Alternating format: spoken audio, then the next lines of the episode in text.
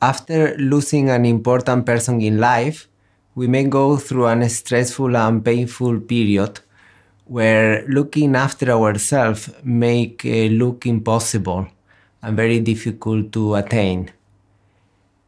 It is necessary sometimes to do the impossible because uh, it's related to your emotional well-being and your survival.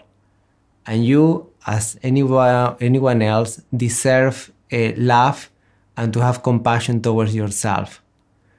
Imagine that you see a baby that is crying. Um, you normally you don't blame the baby or you don't abandon the baby.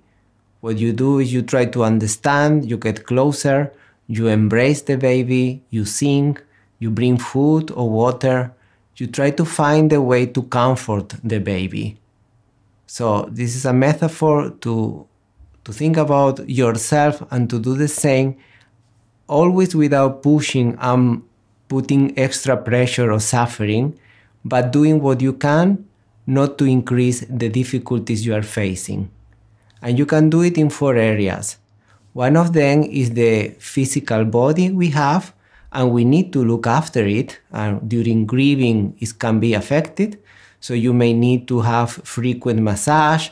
You may need to um, check the way you are eating and to eat healthy. Uh, perhaps going to the doctor, to the GP, and have regular checkups. And do sports, but not in a way that is very extreme, but a moderate and soothing exercises. Also, the second part is the emotional part of your well being, where you can try to realize the feelings and emotions you are having every day talk to friends, call them when you when you need to talk to someone. Uh, perhaps you may find the need to consult a psychotherapy if you see that the emotions are not changing and you don't know what to do. The third part is the creativity, the creative part we all have. And in moments of crisis, we can try to do new activities than we never did before and can bring some new dimension. And this is also related to sexuality because even when we are uh, through a difficult period, we are grieving, it doesn't mean that we, don't, we cannot have sexual relationships.